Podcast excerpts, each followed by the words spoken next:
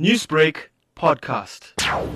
The National Alliance for Life is having an event every year on the first Sunday of October, which is the March for Life. It is an anti abortion march for all pro lifers.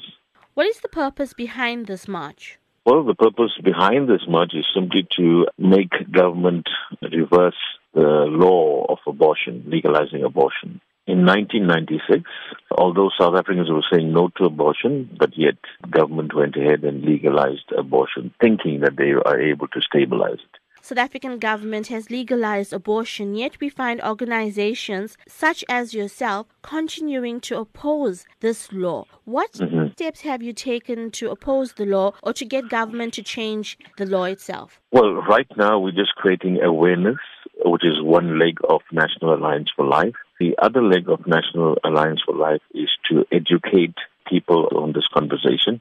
And then the third leg of uh, National Alliance for Life is to probe and to uh, lobby. And thus far, we've been lobbying with government and we've been sending them memorandums and so forth. And of course, there's that constant communication with government regarding this. But I think it's still kind of young now for South Africans because they are not really wanting to come out and be able to stand up and speak for those that cannot speak for themselves.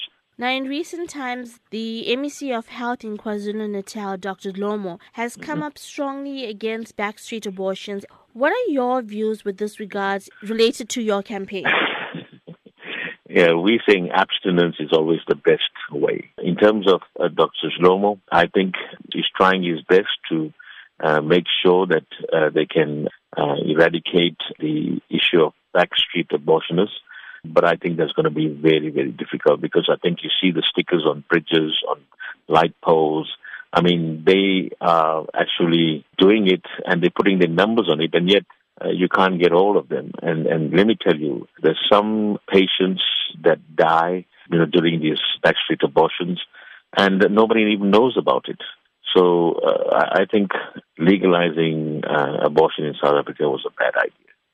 These women that have abortions, they're not normal people. In fact, they battle and they suffer so much of pain and, and anxiety and to a large extent anger and animosity because they regret, in most cases, they regret ever aborting a child. Newsbreak, Lotus FM, powered by SABC News.